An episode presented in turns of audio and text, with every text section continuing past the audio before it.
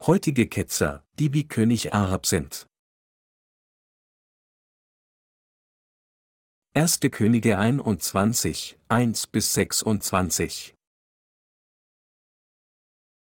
Nach diesen Geschichten begab es sich, Nabot, ein Jezreeliter, hatte einen Weinberg in Jezreel, bei dem Palast Ahabs, des Königs von Samaria. Und Ahab redete mit Nabot und sprach, Gib mir deinen Weinberg, ich will mir einen Kohlgarten daraus machen, weil er so nahe an meinem Hause liegt. Ich will dir einen besseren Weinberg dafür geben, oder, wenn dir es gefällt, will ich dir Silber dafür geben, so viel er wert ist. Aber Nabot sprach zu Ahab, das lasse der Herr fern von mir sein, dass ich dir meiner Väter Erbe geben sollte. Da kam Ahab heim voller Unmut und zornig um des Wortes willen, dass Nabot, der Jezreeliter, zu ihm gesagt hatte, ich will dir meiner Vater Erbe nicht geben. Und er legte sich auf sein Bett und wandte sein Antlitz ab und aß nicht. Da kam seine Frau Isabel zu ihm hinein und redete mit ihm, was ist? Es, dass dein Geist so voller Unmut ist und dass du nicht issest? Er sprach zu ihr, ich habe mit Nabot, dem Jezreeliter, geredet und gesagt, gib mir deinen Weinberg für Geld, oder, wenn es dir lieber ist, will ich dir einen andern dafür geben. Er aber sprach, ich will dir meinen Weinberg nicht geben. Da sprach seine Frau Isabel zu ihm, du bist doch König über Israel. Steh auf und eis es und sei guten Mutes. Ich werde dir den Weinberg Nabots, des Jezreeliters, verschaffen. Und sie schrieb Briefe unter Ahabs Namen und versiegelte sie mit seinem Siegel und sandte sie zu den Ältesten und Oberen, die mit Nabot in seiner Stadt wohnten. Und schrieb in den Briefen, lasst ein Fasten ausrufen und setzt Nabot oben an im Volk, und stellt ihm zwei ruchlose Männer gegenüber, die da zeugen und sprechen, du hast Gott und den König gelästert. Und führt ihn hinaus und steinigt ihn, dass er stirbt. Und die Ältesten und Oberen, die mit ihm in seiner Stadt wohnten, taten, wie Isabel ihnen entboten hatte, wie sie in den Briefen geschrieben hatte, die sie zu ihnen sandte, und sie ließen ein Fasten ausrufen und ließen Nabot obenan im Volk sitzen. Da kamen die zwei ruchlosen Männer und stellten sich ihm gegenüber und verklagten Nabot vor dem Volk und sprachen, Nabot hat Gott und den König gelästert. Da führten sie ihn vor die Stadt hinaus und steinigten ihn, dass er starb. Und sie sandten zu Isabel und ließen ihr sagen, Nabot ist gesteinigt und tot. Als aber Isabel hörte, dass Nabot gesteinigt und tot war, sprach sie zu Ahab, Steh auf und nimm in Besitz den Weinberg Nabots, des Jezreeliters, der sich geweigert hat, ihn dir für Geld zu geben, denn Nabot lebt nicht mehr, sondern ist tot. Als Ahab hörte, dass Nabot tot war, stand er auf, um hinzugehen zum Weinberge Nabots, des Jezreeliters, und ihn in Besitz zu nehmen. Aber das Wort des Herrn kam zu Elia, dem Tischbieter, mach dich auf und geh hinab Ahab, dem König von Israel zu Samaria, entgegen, siehe, er ist im Weinberge Nabots. Wohin er hinabgegangen ist, um ihn in Besitz zu nehmen, und rede mit ihm und sprich, so spricht der Herr, du hast gemordet, dazu auch fremdes Erbe geraubt. An der Stätte, wo Hunde das Blut Nabots geleckt haben, sollen Hunde auch dein Blut lecken. Und Ahab sprach zu Elia, Hast du mich gefunden, mein Feind? Er aber sprach, Ja, ich habe dich gefunden, weil du dich verkauft hast, Unrecht zu tun vor dem Herrn. Siehe, ich will Unheil über dich bringen und dich vertilgen samt deinen Nachkommen und will von Ahab ausrotten, was männlich ist, bis auf den letzten Mann in Israel und will dein Haus machen wie das Haus Jerobims, des Sohnes Nebats, und wie das Haus Baschas, des Sohnes Ahias, um des Zornes willen, dass du mich erzürnt und Israel sündigen gemacht hast. Und auch über Isabel hat der Herr geredet und gesprochen, die Hunde sollen Isabel fressen an der Mauer Jesraels. Wer von Ahab stirbt in der Stadt, den sollen die Hunde fressen, und wer auf dem Felde stirbt, den sollen die Vögel unter dem Himmel fressen. Es war niemand, der sich so verkauft hätte, Unrecht zu tun vor dem Herrn wie Ahab, den seine Frau Isabel verführte.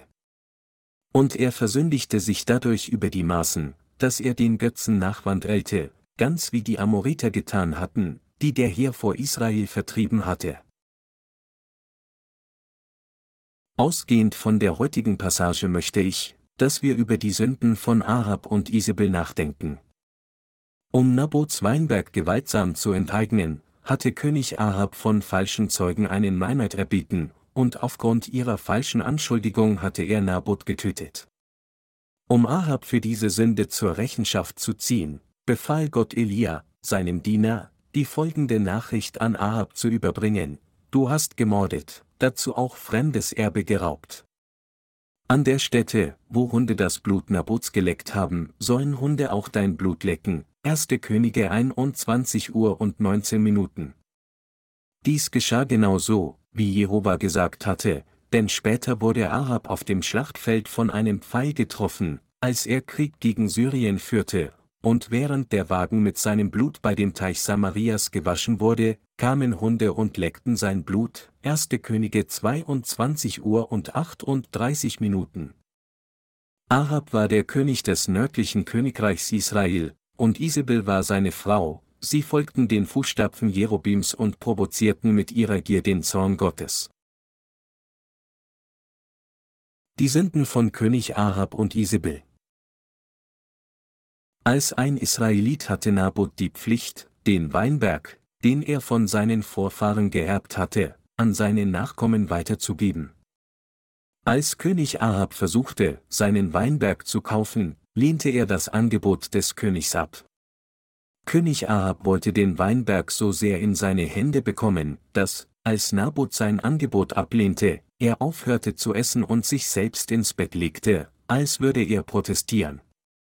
Als sein Frau Isabel dies sah, fragte sie ihren Ehemann König Ahab, warum er den ganzen Tag im Bett lag und aufgehört hatte zu essen. König Ahab erklärte Isabel dann, dass er aufhörte zu essen, weil er Nabots Weinberg nahe dem Palast bekommen wollte, aber Nabot sich weigerte, ihn ihm zu verkaufen. Als Isabel dies hörte, versprach sie König Ahab, dass sie Nabots Weinberg für ihn besorgen würde. Frustrierend darüber, dass sich ihr Ehemann wie ein Kind benahm, obwohl er der mächtigste Mann in Israel war, und den Weinberg für sich selbst begehrte, sagte Isabel zu ihm, du bist der König, und doch kannst du nicht einmal mit diesem kleinen Problem umgehen? Aber sorge dich nicht, ich werde den Weinberg für dich bekommen. Sie fuhr dann fort, ihren Plan umzusetzen. Um Nabots Weinberg wegzunehmen und ihn ihrem Ehemann zu geben, verschwor Isabel sich mit des Königs Oberen, um mit falschen Anschuldigungen gegen Nabot zu kommen, ließ ihn töten und übergab den Weinberg dann Ahab. Später, als Ahab hörte, dass Nadab tot war, stand er auf und und ging hinab zum Weinberg von Nabot, dem Jezreeliter, um ihn in Besitz zu nehmen. In 1. Könige 21, 17 bis 19 steht geschrieben, aber das Wort des Herrn kam zu Elia, dem Tischbieter, mach dich auf und geh hinab Ahab, dem König von Israel zu Samaria entgegen, siehe, er ist im Weinberge Nabots, wohin er hinabgegangen ist, um ihn in Besitz zu nehmen, und rede mit ihm und sprich, so spricht der hier, du hast gemordet, dazu auch fremdes Erbe geraubt. An der Stätte, wo Hunde das Blut Nabots geleckt haben, sollen Hunde auch dein Blut lecken. Nachdem Ahab Nabot ermordet hatte, sandte Gott seinen Diener Elia und wies ihn zurecht, indem er sagte, so hast du nun gemordet und den Besitz genommen. Von allen Sünden, die Ahab gegen Gott begangen hatte, war die größte Sünde, dass er Jehova Gott verlassen hatte, um an goldene Kälber als seine Götter zu glauben, und indem er sein Volk dazu brachte, auch wie er zu glauben, hatte er das Volk Israel zur Sünde verleitet. König Ahab war der verantwortliche Mann, der die Nation Israel sowohl in den körperlichen als auch in den geistlichen Tod führte, indem er den Zorn Gottes auslöste und sein Volk gegen Gott sündigen ließ. Beginnend mit Jerobeam begingen alle Könige des nördlichen Königreichs Israel die Sünde des Götzendienstes, und sie alle brachten ihr Volk dazu, auch gegen Gott zu sündigen. Was so einzigartig an dieser traurigen Geschichte ist, dass, nachdem Jerobeam, der erste König von Israel, solche Sünden gegen Gott beging, es für alle Könige, die Jerobeam folgten, zu einer Selbstverständlichkeit wurde, dieselben Sünden ohne Zögern zu begehen, die er begangen hatte. Die Sünden, die diese Könige von Israel gegen Gott begangen hatten, waren genau die Sünden, die zur Zerstörung der gesamten Nation Israel führten. Die größte dieser Sünden bestand darin, das Volk dazu zu verführen, zu glauben, dass die goldenen Kälber die Götter Israels seien. Als Ahab Nabot tötete, sagte Gott, dass er Ahab töten und auch den gleichen Fluch über alle Kinder seines Hauses bringen würde. Und hier in Vers 22 erklärte Gott Ahab den Grund für seinen Tod mit den Worten, um des Zornes willen, dass du mich erzürnst und Israel sündigen gemacht hast. Obwohl das Volk Israel Zeuge geworden war, wie Jehova, der Gott ihrer Vorväter, lebendig war und für sie nach wie vor wirkte, und trotz der Tatsache, dass es nicht allzu lange her war, dass Elia ihnen alle klar gezeigt hatte, dass Jehova Gott der wahre Gott von Israel war, indem er 850 Propheten von Asherah und Baal in einem Wettbewerb des Glaubens besiegte, beteten die Israeliten tragischerweise und traurigerweise immer noch goldene Kälber als die Götter von Israel an. König Ahab, folgend den Sünden von Jerobeam, hatte auch goldene Kälber als seine Götter verehrt, und mit diesem Götzendienst führte er die gesamte Nation Israel zur Zerstörung. Diese Sünde allein war genug, um Gottes Zorn zu provozieren, aber nun ging Ahab so weit, einen unschuldigen Mann zu töten, Nabot, nur damit er seinen Weinberg in Besitz nehmen konnte.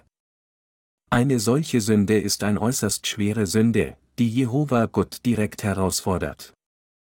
Es bricht mir mein Herz zu sehen, wie solch falscher Glaube und Überzeugungen auch in den heutigen christlichen Gemeinschaften gefunden werden. Nabots Weinberg befand sich direkt neben dem Palast von Ahab. Jedes Frühjahr blühte der Weinberg und die Trauben begannen zu wachsen, und im Spätsommer war die Luft erfüllt vom süßen Duft reifer Trauben. Da sein Besitzer Nabot ein fleißiger Bauer war, bestellte er das Feld mit Sorgfalt um reichlich Trauben zu ernten. Aber König Ahab wollte diesen Weinberg für sich in Besitz nehmen, und dies war seine Sünde. Er wollte Nabots Weinberg so sehr haben, dass er sogar bereit war, Gewalt anzuwenden. Zunächst versuchte er es jedoch, ihn von Nabot abzukaufen. Aber Nabot weigerte sich, seinen Weinberg zu verkaufen. Ahab hätte dann diesen Weinberg einfach aufgeben sollen. Immerhin, gab es nicht viele Weinberge in Israel außer Nabots? Aber sobald Ahab seine Augen diesem Weinberg zuwandte, wollte er ihn mit allen Mitteln einnehmen. Da er den Weinberg nicht mit Geld bekommen konnte, tötete er schließlich Nabot, und Gott wurde durch diese Gräueltat zu großem Zorn provoziert. Als ob all die Sünden, die König Ahab bisher begangen hatte, nicht genug wären, ging er jetzt so weit, Nadab, einen aus Gottes Volk, zu töten. Also beschloss Jehova Gott, König Ahab zu töten. Hast du nun einen von meinem Volk getötet? Also gut, du wirst nun durch meine Hände sterben. Ich werde nicht nur dich töten, sondern ich werde auch jeden Mann in deinem Haus töten. Ich werde keinen verschonen, nicht einmal einen Mann. Von den vergangenen Königen Israels gab es keinen, der Götzen anbetete und sich ihnen so eifrig unterworfen hatte wie Ahab. Gott sagte, dass König Ahab so gesündigt hatte, weil er durch Isabels Provokation verführt wurde, 1. Könige 21 Uhr und 25 Minuten.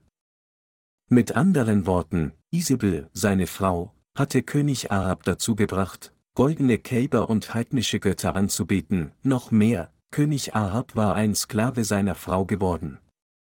Wie alle anderen auf dieser Welt haben auch die gerechten Familien, und für die Häuser der wiedergeborenen Gläubigen ist es das Richtige, an das Evangelium aus Wasser und Geist zu glauben und durch Glauben vereint in einem Herzen zu lieben. Im Gegensatz dazu wurde das Leben von König Ahab durch die Verlockungen seiner Frau Isabel ständig zu bösen Taten verführt. Zu diesem Ahab sagte Gott, dass Hunde sein Blut an derselben Stelle lecken würden, wo Nabots Blut vergossen wurde. Dies war Gottes gerechtes Gericht. Und Gott verfluchte auch Isabel mit den Worten, und die Hunde sollen Isabel fressen an der Mauer Jesraels, 1. Könige 21 Uhr und 23 Minuten. Genau wie Gott gesagt hatte, wurde Isabels Körper tatsächlich von Hunden gefressen, nichts weiter als ihren Schädel, Füße und Hände hinterlassend. 2. Könige 9, 35. Gott hatte auch gesagt, dass er alles Männliche von Ahabs Nachkommen töten und keinen verschonen würde, und dieses Wort wurde auch genauso erfüllt, wie es gesagt wurde. Jedes prophetische Wort Gottes wurde erfüllt. Dies war der Zorn Jehova Gottes, der über Arab und Isabel wegen ihrer Sünden gebracht wurde. Der gerechte Fluch Gottes war über Ahabs Haus gekommen. Dieser ganze Vorfall zeigt, dass Gott seinen Zorn auf auf diejenigen bringen wird, die sich heute gegen das Evangelium aus Wasser und Geist stellen. Wir müssen hier klar erkennen, dass der Zorn Gottes alle erwartet, die den Sünden von Jerobeam folgen. Der Herr sagte, ich bin der Weinstock, ihr seid die Reben. Dieser Weinstock bezieht sich hier auf den Herrn selbst, und seine Reben beziehen sich auf die Mitglieder der Gemeinde Gottes, das heißt auf uns, die Gläubigen an das Evangelium aus Wasser und Geist. Als Gott diese Welt mit Wasser richtete, wurde Noah durch seine Gnade gerettet, und als er sein zweites Leben begann, kultivierte er auch Rebstöcke. Die geistliche Implikation hier ist, dass die Diener Gottes immer seine Gemeinde geführt haben. Der Weinberg symbolisiert Gottes Gemeinde, und Nabot war ein Diener Gottes, der sein Werk ausführte. König Ahab hingegen symbolisiert diejenigen, die jetzt Gottes Gemeinde verfolgen.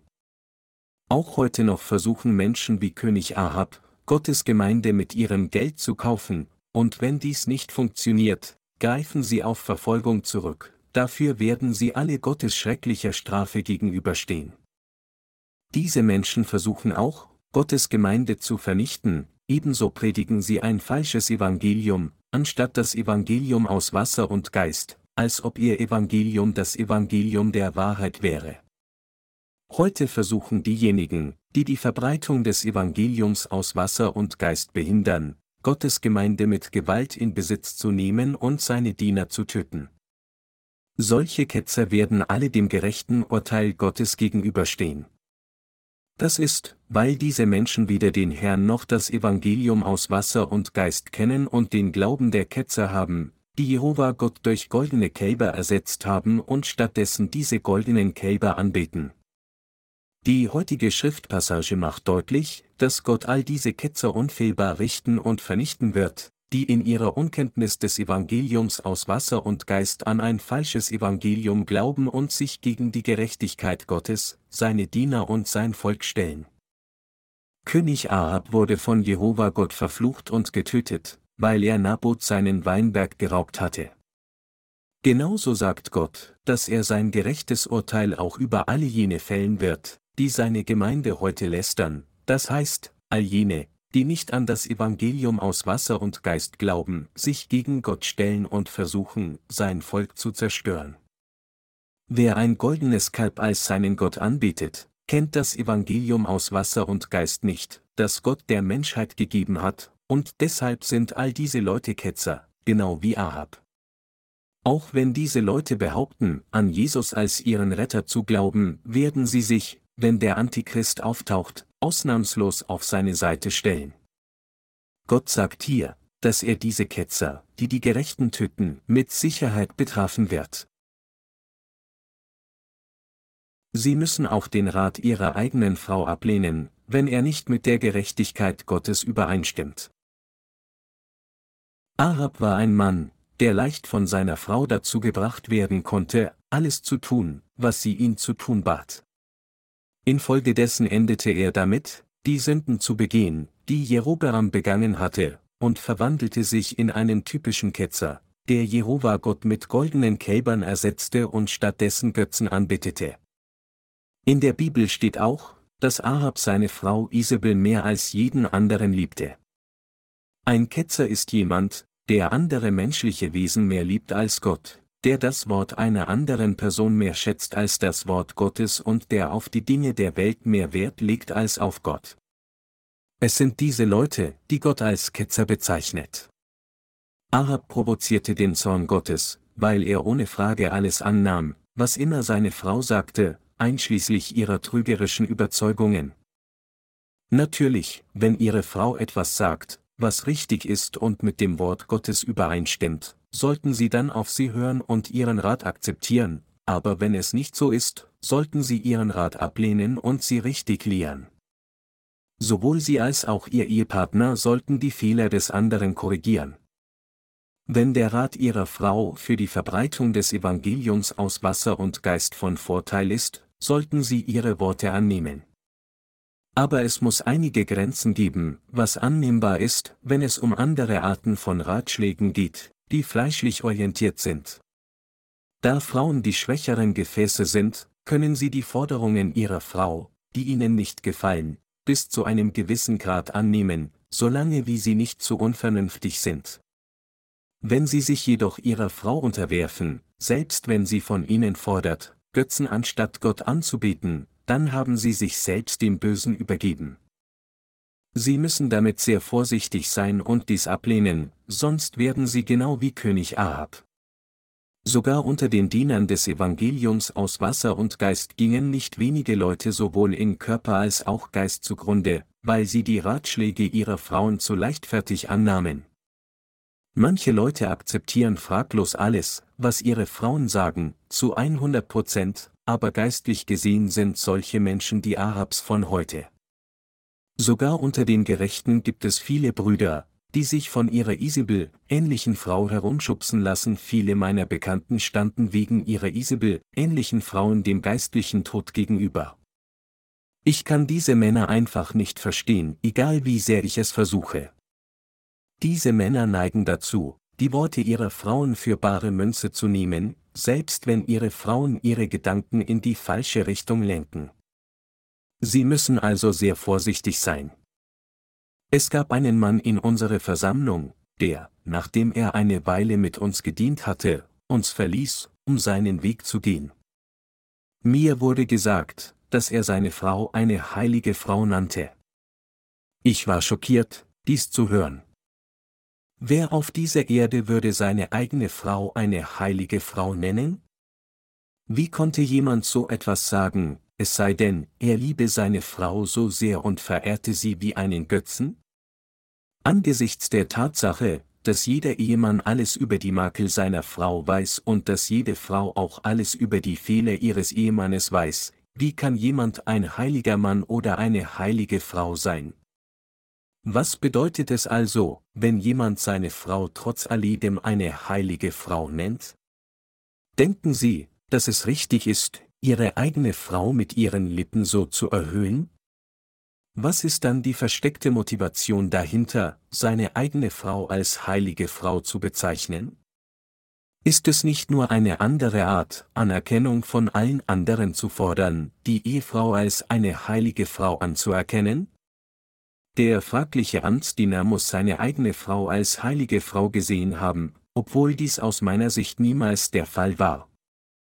Solche Menschen werden von ihren Frauen in allen Aspekten des Lebens leicht zu Emotionen angeregt, indem sie nur zur Sünde verleitet werden. Deshalb haben die Diener Gottes für solche Männer die folgende Ermahnung, wenn ihr so etwas sagt und daran glaubt, werdet ihr sowohl in Körper als auch Geist zugrunde gehen. Aber es ist noch nicht zu spät, ihr müsst jetzt aufwachen. Sorgt euch nicht um eure Fehler, denn sie werden alle vergeben. Was wichtig ist, dass ihr nun Aufmerksamkeit der Beziehung mit eurer Frau schenken müsst. Wir werden euch sagen, was richtig ist, und so hört auf die Worte der Diener Gottes, und während ihr euer Leben fortsetzt, behaltet ihren Rat in Gedanken. Bei denen, die bereits tief unter der Kontrolle ihrer Frauen gefallen sind, treffen jedoch solche ermahnende Worte leider auf taube Ohren. Es gibt auch einige Brüder, deren geistliche Gemeinschaft mit den Dienern Gottes verloren geht, sobald sie auf die Worte ihrer Ehefrauen hören. In diesen Fällen wird ihre bisherige Gemeinschaft mit Gottes Diener völlig nutzlos. Wenn ihnen die Diener Gottes stundenlang mühsam erklären, was wirklich richtig ist, sagen sie zunächst, dass sie jetzt den Willen Gottes verstehen. Aber sobald sie nur eine halbe Stunde mit ihren Frauen gesprochen haben, machen sie eine komplette Kehrtwende, um ihre Meinung zu ändern. Es ist mir ein Rätsel, wie jemand die Worte seiner Frau so fraglos akzeptieren kann. In gewisser Weise mögen solche Männer bewundernswert erscheinen, aber wenn wir sie geistlich betrachten, können wir sehen, dass sie in Wirklichkeit komplette Narren sind. Bei bestimmten Lichtverhältnissen scheinen sie viel besser zu sein als ich. Aber geistlich gesehen kann ich sie einfach nicht verstehen. Ich frage mich immer wieder, wie können diese Männer so gut auf ihre Frauen hören und doch nicht auf die Diener Gottes? Es ist sehr wahrscheinlich für solche Leute, dass sie nicht in der Lage sind, sich mit Gottes Gemeinde zu vereinen, und damit enden, die Gemeinde zu verlassen. Aber es ist tatsächlich besser für Gottes Gemeinde, ohne sie zu sein, da sie Gottes Werk besser ausführen kann. Der Fluch, der für diejenigen vorbereitet ist, die den Sünden Jerobims aus ihrer eigenen Willenskraft folgen. Wissend, was sie getan hatten, wurde Jehova Gott wirklich auf Ahab und Isebal zornig. Also beschloss er, sie zu töten. Gott rief dann seinen Diener Elia und sagte ihm, er solle ihnen folgendes sagen, siehe, ich will Unheil über dich bringen und dich vertilgen samt deinen Nachkommen und will von Ahab ausrotten, was männlich ist, bis auf den letzten Mann in Israel und will dein Haus machen wie das Haus Jerobims, des Sohnes Nebats, und wie das Haus Baschas, des Sohnes Ahias, um des Zornes willen, dass du mich erzürnt und Israel sündigen gemacht hast. Und auch über Isabel hat der Herr geredet und gesprochen, die Hunde sollen Isabel fressen an der Mauer Jesraels. Wer von Ahab stirbt in der Stadt, den sollen die Hunde fressen, und wer auf dem Felde stirbt, den sollen die Vögel unter dem Himmel fressen. 1. Könige 21, 21 bis 24. Diese Passage bedeutet, dass, geistlich gesprochen, Gott Isabel wie einen Hund sah. Weil sie ihren Ehemann dazu gebracht hatte, all diese bösen Dingen zu tun, war Isabel in den Augen Gottes abscheulicher als Ahab. Gottes Zorn war so groß, dass, auch wenn er sie beide tötete und all ihre Kinder vernichtete, sein Zorn kaum hätte besänftigt werden können. Trotzdem hatte Gott ihnen eine Chance gegeben, umzukehren, indem er sie warnte, in diesem Fall hätten sie umkehren und zu ihm zurückkehren sollen. Aber weit entfernt, Busse zu tun, tötete Arab und Isabel Nabot, einen unschuldigen Mann, und so ließ Gott die Hunde das ganze Fleisch von Isabel in der Stadt Jesrael fressen. Auch wenn wir in unserem Fleisch unzureichend sind, können wir den heiligen Jehova Gott nicht verlassen und stattdessen goldene Kälber anbeten. Der Herr ist unser ewiger Retter und Meister. Jesus Christus hat uns durch das Evangelium aus Wasser und Geist für immer von unseren Sünden gerettet. Nur weil wir von Zeit zu Zeit auf unserem Weg stolpern, während wir dem Herrn folgen, können wir wirklich Jesus Christus, der durch das Evangelium aus Wasser und Geist kam, durch goldene Kälber ersetzen und sie stattdessen anbeten? Selbst wenn unser Stolz ein wenig verletzt ist, können wir Jesus, der durch das Evangelium aus Wasser und Geist gekommen ist, wirklich verlassen, an etwas anderes glauben und so die Sünde begehen, die nicht nur Gott enttäuschen und uns auch vor ihm verfluchen wird? Nein, das dürfen wir niemals zulassen. Trotzdem tat König Ahab genau das vor Gott. Die Übertretung, die König Ahab begangen hat, indem er Israel zur Sünde verleitete, ist nichts anderes als die Sünde des Götzendienstes, die er begangen hat, indem er dem Wege von Jerobeam folgte.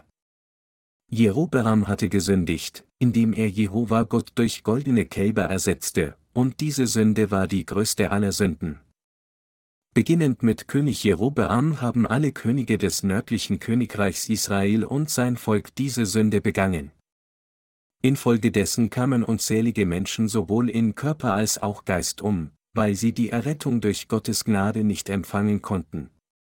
Am Ende ließ Gott sogar zu, dass Israel von Babylon erobert wurde. Egal wie unzureichend wir vor Gott sein mögen, wir dürfen niemals den Sünden von Jerobeam folgen. Wenn es einige Leute unter uns gibt, die den Sünden von Jerobeam gefolgt sind, müssen sie erkennen, was für eine schreckliche Strafe sie von Gott erwartet, und umkehren. Wenn wir Jesus Christus aufgeben, der durch das Wasser und den Geist kam, und stattdessen an goldene Kälber glauben und sie als unsere Götter anbeten, dann werden nicht nur wir selbst zugrunde gehen, sondern letztlich auch unsere gesamte Familie. Der Tod wird nicht nur über unser Körper kommen, sondern auch unser Geist wird für immer von Gott bestraft und verflucht sein.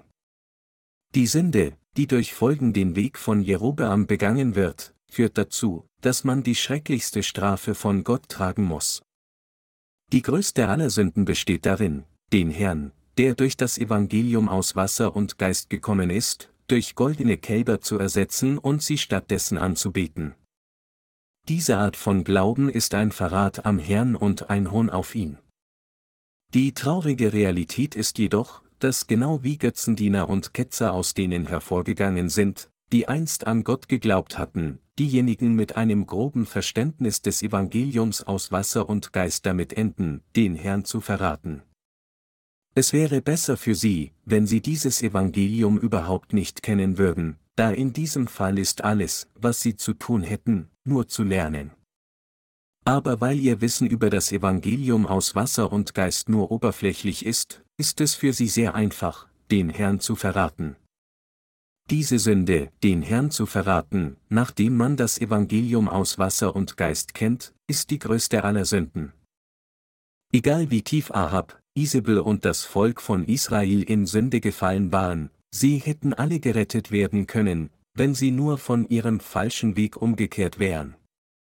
Aber sie kehrten nicht von ihrer Anbetung goldener Kälber um, und deshalb reichten ihre Sünden bis hinunter zu ihren eigenen Nachkommen.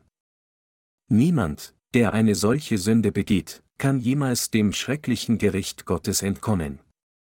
Götzen vor Gott nicht nur für sich selbst anzubeten, sondern andere dazu zu bringen, an solche Götzen zu glauben, bedeutet, den Zorn Gottes auf sich selbst zu häufen, eine Todsünde, die absolut unverzeihlich ist.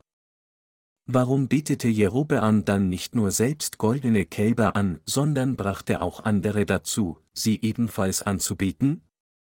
Es ist, weil er seine eigene Gier befriedigen wollte. Das Volk Israel und seine Führer begingen die gleichen Sünden wie Jerobeam, die er bis zu seiner Zerstörung folgte, und alle wurden von Gott für ihre Sünde gerichtet. Von all den lebenden Menschen in Israel verschonte Gott keinen König oder geistlichen Führer, der den Sünden von Jerobeam folgte. All diese Könige und Führer wurden sowohl in Körper als auch in Geist zerstört. In heutigen christlichen Versammlungen werden diejenigen, die den Sünden von Jerobeam folgen, auch physische und geistliche Zerstörung gegenüberstehen.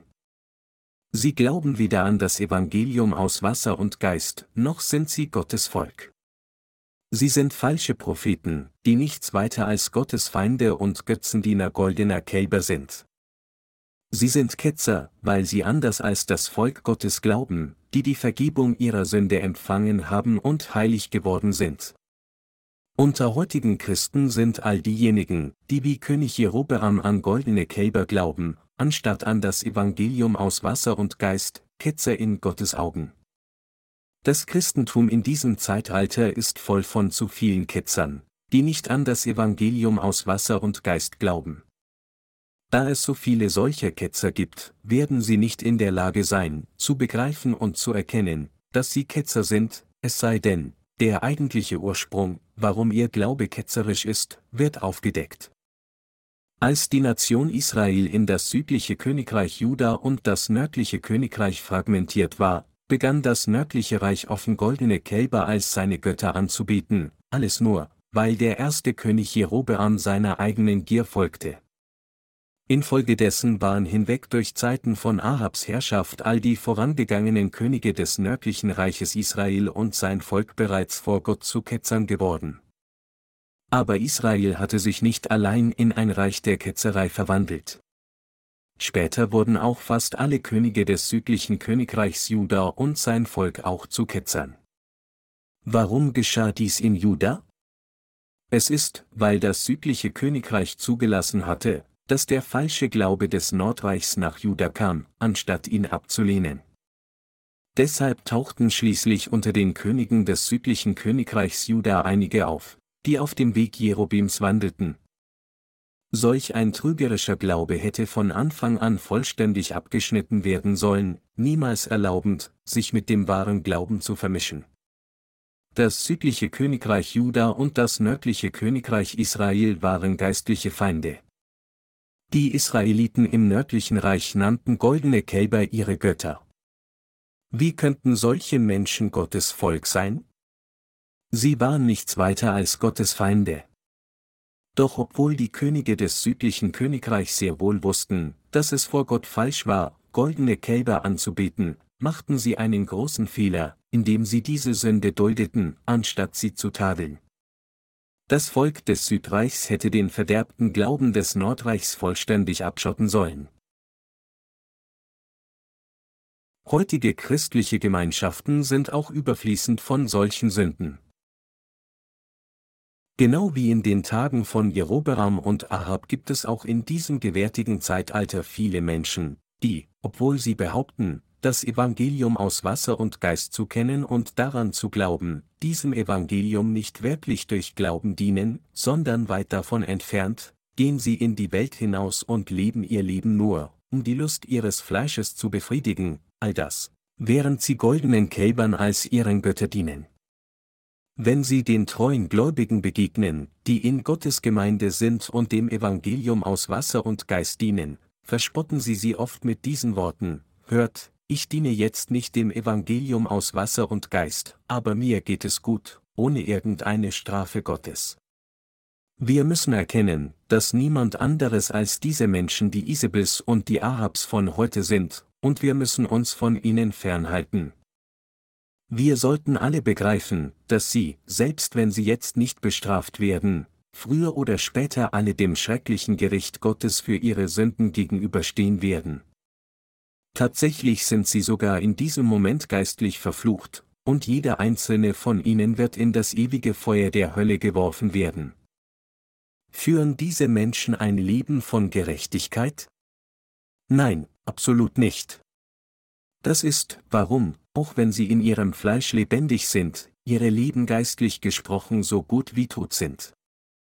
Gott hat zu uns gesagt, rächt euch nicht selbst, meine Lieben, sondern gebt Raum dem Zorn Gottes, Römer 12 Uhr und 19 Minuten. Dementsprechend sollten wir sie den Händen Gottes überlassen, indes wir geistlich fern von ihrem Glauben stehen sollten. Wenn die Gerechten, die an das Evangelium aus Wasser und Geist glauben, ihre Herzen mit denen vereinen, deren Glaube wie der von Jerobeam ist, dann werden sie auch zusammen mit diesen Ketzern zerstört werden. Das ist, weil der Fleck ihrer Bosheit auch die Gerechten beschmiert. Mit anderen Worten, wenn die Gerechten bei den Bösen bleiben, werden sie zusammen mit den Bösen von Gott verflucht. Ich habe entdeckt, dass das heutige Christentum tatsächlich zu viele Ketzer wie Jerobeam hat. Und im Laufe meiner jüngsten Recherchen über Ketzerei wurde ich auch wieder daran erinnert, wie sowohl das Alte als auch das Neue Testament mit Passagen gefüllt sind, die vor Ketzern warnen und uns ermahnen, uns vor ihnen zu hüten. Da es unsere Pflicht ist, selbst solche Ketzer von ihren Ungerechtigkeiten abzubringen und sie zu ihrer Errettung zu führen, müssen wir immer noch das Evangelium ihnen predigen, während wir das Evangelium aus Wasser und Geist auch nicht Christen predigen sollten, um sie von den Sünden der Welt zu retten, müssen wir gleichzeitig dieses Evangelium der Wahrheit den verlorenen Christen predigen, die, obwohl sie bekennen, an Jesus zu glauben, tatsächlich in Ketzerei verstrickt sind, damit sie auch von Sünde gerettet werden können. Wir müssen jetzt jedem Christen auf der ganzen Welt die folgende Frage stellen. Sind sie wirklich durch Glauben an das Evangelium aus Wasser und Geist wiedergeboren worden? Und wir müssen ihnen das wahre Evangelium der Erlösung predigen. Um diese Christen zu retten, die immer noch nicht von Sünde befreit wurden, obwohl sie bekennen, an Jesus zu glauben, ist es auch für uns unerlässlich, für sie um Fürbitte zu beten. Denn obwohl viele Menschen an Jesus an ihren Erlöser glauben, glauben sie nicht wirklich an Jesus, der durch das Evangelium aus Wasser und Geist gekommen ist. Sogar heutige Christen, wenn sie ohne Wissen des Evangeliums aus Wasser und Geist an Jesus glauben, das der Herr uns gegeben hat, sind dann Ketzer vor Gott. Und wenn einige Christen, die nur mit ihren Lippen bekennen, dieses Evangelium aus Wasser und Geist zu kennen, diesem Evangelium nicht durch Glauben dienen und stattdessen ihrer eigenen Gier folgen, dann sind sie auch Ketzer. Also müssen wir all diese Menschen auch retten. Indem wir all diesen Menschen das Evangelium aus Wasser und Geist predigen, müssen wir sie von den Sünden der Welt retten.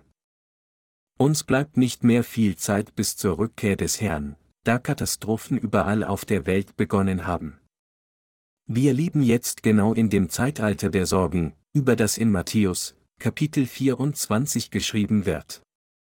Vor nicht allzu langer Zeit wurde Kaschmir, eine Grenzregion zwischen Pakistan und Indien, von einem verheerenden Erdbeben der Stärke 7,6 auf der Richterskala heimgesucht. Viele Bewohner kamen bei diesem Erdbeben ums Leben. Als ich die Tragödie im Fernsehen verfolgte, sah ich, dass die meisten Gebäude in der betroffenen Region eigentlich robuste Gebäude aus Beton und Stahl waren, aber sie waren alle eingestürzt. Ein Erdbeben mit einer Stärke von 7,6 auf der Richterskala kann dieses Gemeindegebäude leicht zum Einsturz bringen, und keiner von uns hier würde überleben. Unzählige Menschen auf der ganzen Welt sterben jetzt aufgrund von Erdbeben. Das Ausmaß der auf der ganzen Welt ausbrechenden Naturkatastrophen hat so stark zugenommen, dass wenige Opfer von kleineren Erdbeben, Überschwemmungen und andere solche Katastrophen heute nicht mehr als berichtenswert angesehen werden. In diesen Tagen schockieren ein paar hundert Opfer nicht mehr, da die Zahl der Todesopfer bei den jüngsten Katastrophen Tausende und Zehntausende auf einmal erreichte.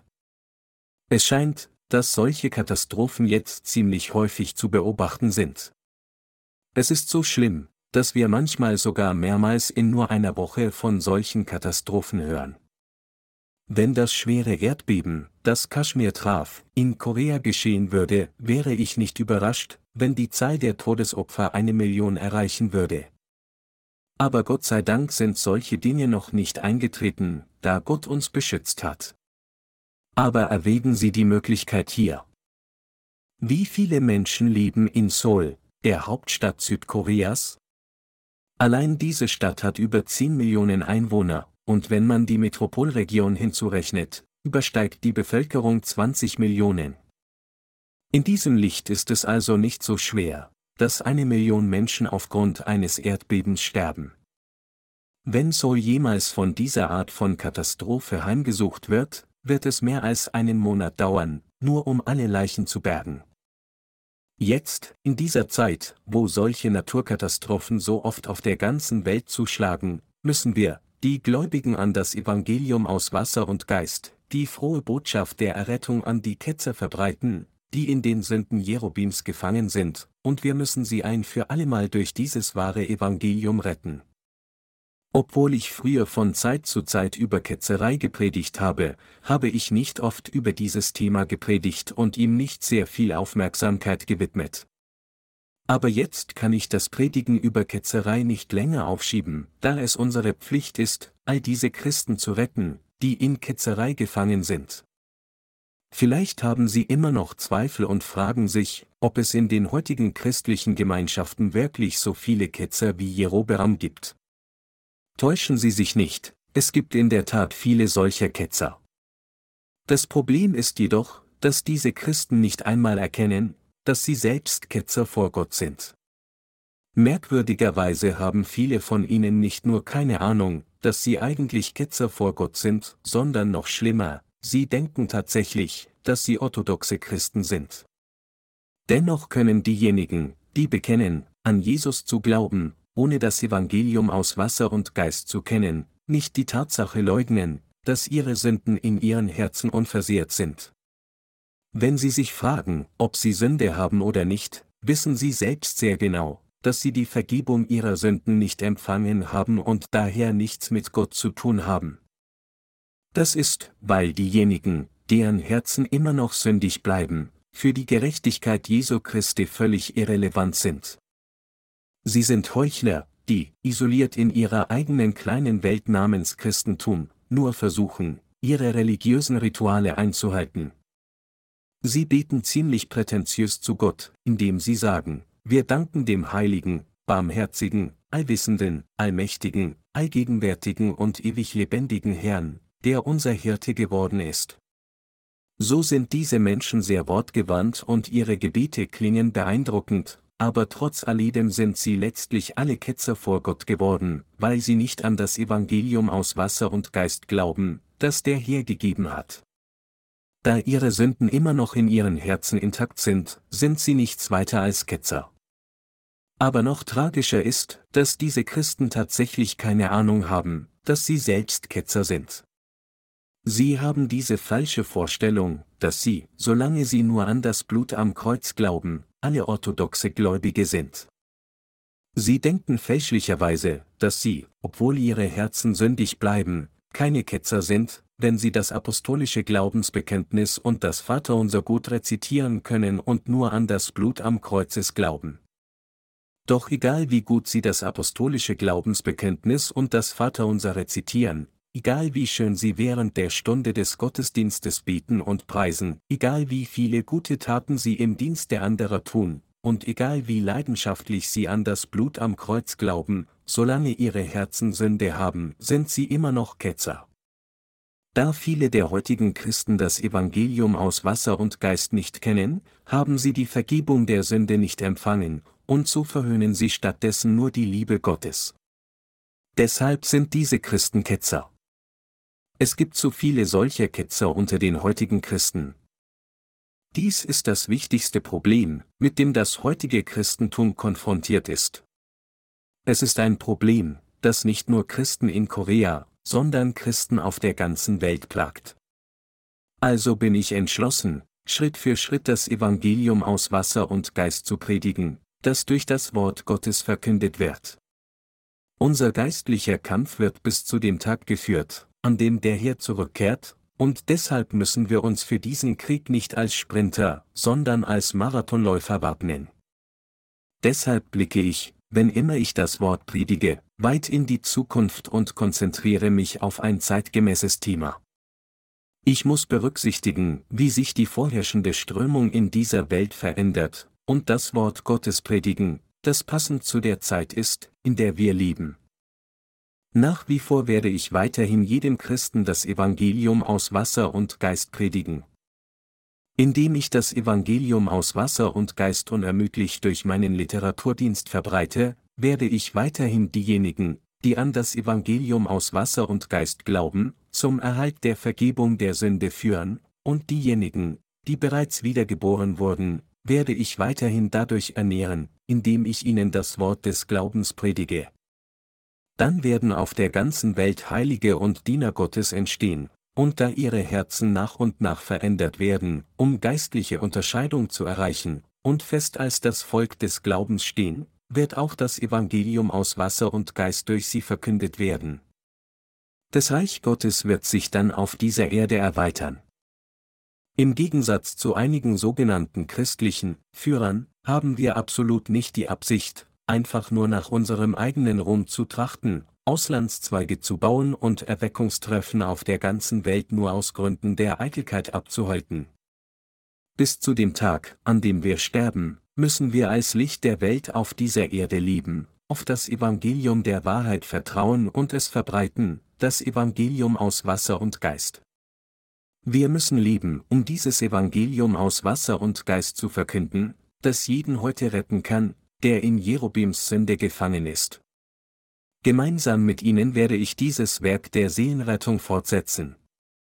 Die Bibel sagt, dass Ahabs Übertretung das Volk Israel sündigen machte. Dies ist die Sünde, auf dem Weg Jerobims zu wandeln. Auch die heutige christliche Führer begehen dieselbe Sünde. Sie führen Christen zum trügerischen Glauben der Ketzerei, und nichts anderes als dies ist die größte aller Sünden. Obwohl ihre individuellen Fehler auch problematisch sind, ist noch problematischer als dieser Mängel, dass sie ihre eigene Gemeinde irreführen. Und diese Sünde kann nicht durch Gottes Gnade vergeben werden. Es wäre nicht solch ein großes Anliegen, wenn sie nur ganz allein auf dem Weg zur Hölle wären, aber sie töten tatsächlich auch andere Seelen, und in Gottes Augen ist diese Sünde weitaus gravierender als jede andere Sünde. Wir dürfen uns niemals erlauben, eine solche Sünde vor Gott zu begehen. Anstatt vorzugeben, so heilig zu sein, müssen heutige christliche Führer für sich selbst über das Evangelium aus Wasser und Geist nachdenken und überprüfen, ob ihr Glaube vor Gott tatsächlich aufrichtig ist oder nicht. Pastoren sollten sich nicht nur in Selbstgefälligkeit darüber freuen, von den Menschen der Welt respektiert zu werden, sondern sie müssen sich stattdessen fragen, ob sie wirklich andere Seelen ordnungsgemäß führen, damit sie die Vergebung der Sünde empfangen und in den Himmel eintreten können. Das heutige Christentum ist voll von Ketzern, die den Sünden von Jerobeam folgen, und wenn wir auch so enden, wie sie zu glauben, dann werden wir selbst auch zu Ketzern vor Gott. Weit davon entfernt, ihrem Glauben zu folgen, müssen wir diesen Ketzern unseren Glauben zeigen. Der Herr sagte, wie euch, wenn euch jedermann wohl redet. Denn das Gleiche haben ihre Väter den falschen Propheten getan, Lukas 6, 26. Es besteht keine Notwendigkeit für uns, absichtlich Feindschaft mit den Menschen der Welt zu sehen. Wenn sie uns jedoch gutheißen, auch wenn wir das Evangelium aus Wasser und Geist glauben und es predigen, dann kann dies nur bedeuten, dass wir geistlich dieselben Menschen wie diejenigen sind, die zur Hölle verdammt sind. Wir müssen Zeugnis unseres Glaubens eindeutig durch das Evangelium aus Wasser und Geist tragen. Und wir müssen bezeugen, dass jedes Evangelium außer diesem Evangelium alle vom Satan gekommen ist. Der Herr sagte uns, dass wir uns vor falschen Propheten hüten und fernhalten sollten, und ich glaube, dass dieser Rat in jeder Hinsicht richtig ist. Als Ahab vor Gott auf dem Weg von Jerobeam wandelte, tötete er letztlich all seine Kinder. Wenn Ahab seine Frau und seine Kinder wirklich geliebt hätte, nicht zu vergessen sich selbst, dann hätte er niemals den Sünden von Jerobeam folgen sollen, wie er es tat. Selbst wenn er von anderen denunziert würde, hätte er auf das wahre Opfersystem vertrauen sollen, das von Gott eingerichtet wurde, und im Glauben fest vor ihm stehen sollen.